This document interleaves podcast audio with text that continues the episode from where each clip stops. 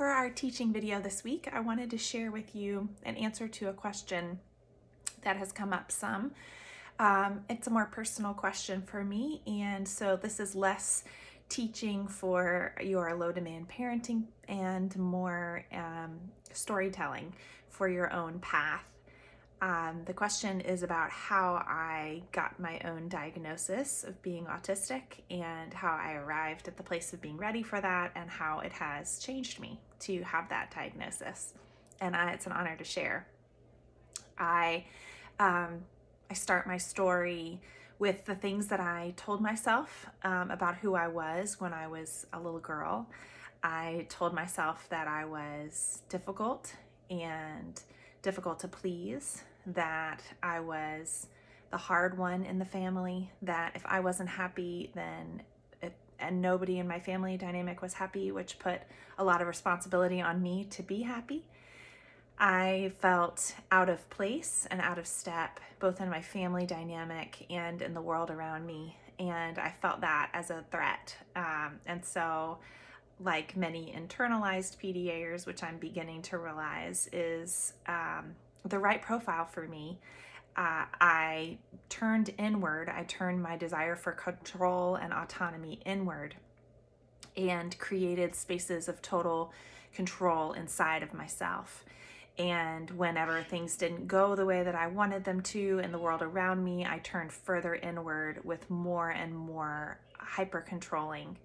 Um, I gravitated towards gymnastics um, on a really competitive level, which was a place where my um, insistence and rigidity and perfectionism were praised and encouraged, and where I could do things over and over and over and over again until I felt that they matched my standards.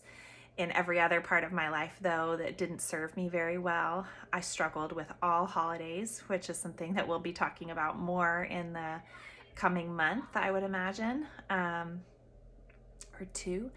Uh, I struggled really deeply with creating an imagination of how something was going to be, everything, how everything was going to be, and then being really, truly devastated when things didn't match up.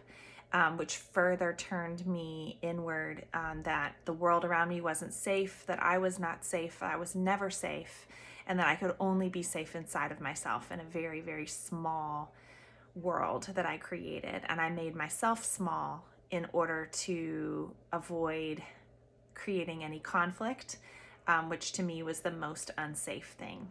So, uh, the the stories that began to emerge about me as I entered into the work world were that I was a perfectionist type A, that I was um, uh, controlling of the world around me, um, that I was difficult to um, read because um, it took people a long time to get to know me, and um, and yet at the same time, my softness and gentleness and passion and compassion were always there and always there in such abundance that um, that that was also you know a major part of me that people saw but they couldn't quite reconcile with this other part of me.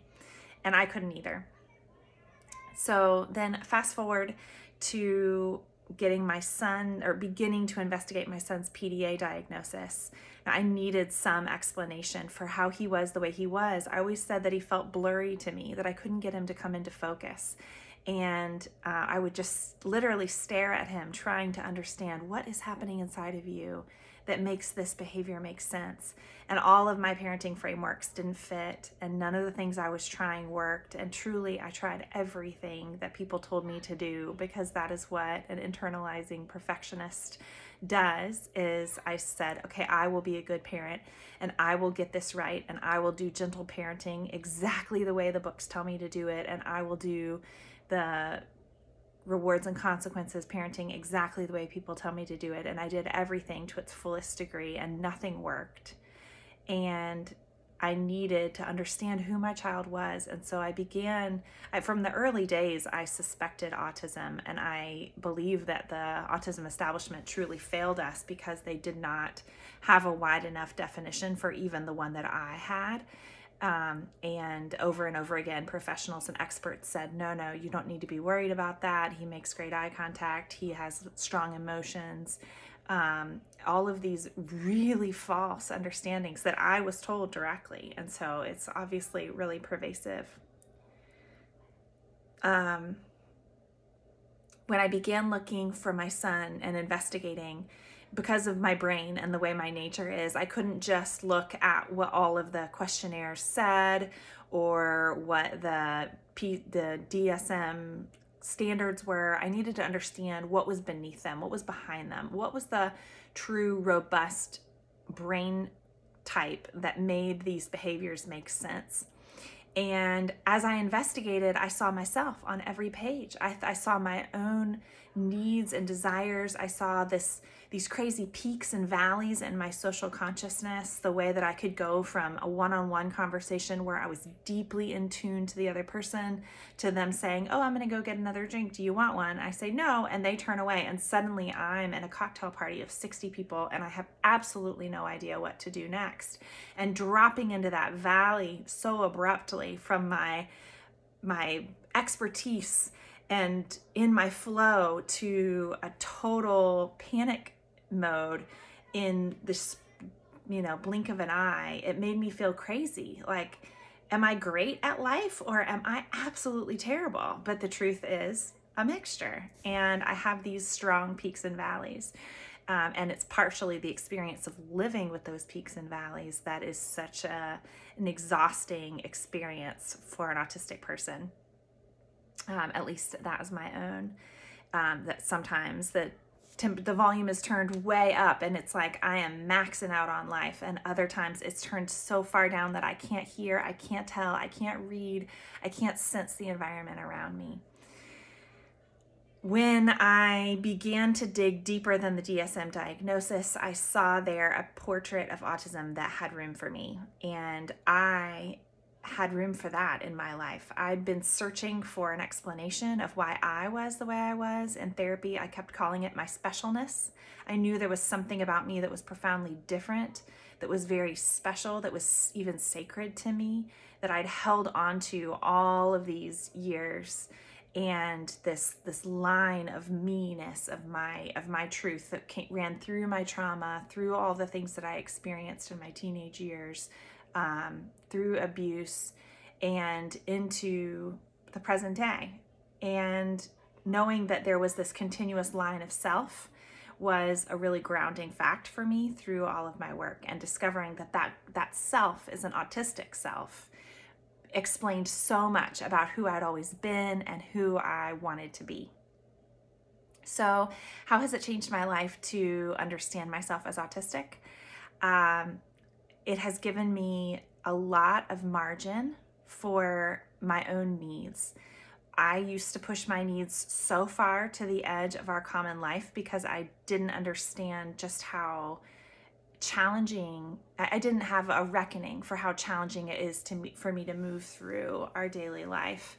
And so when I began to leave substantial margin so that I planned to have needs and I planned for those needs to take up space and to have impact on our shared life.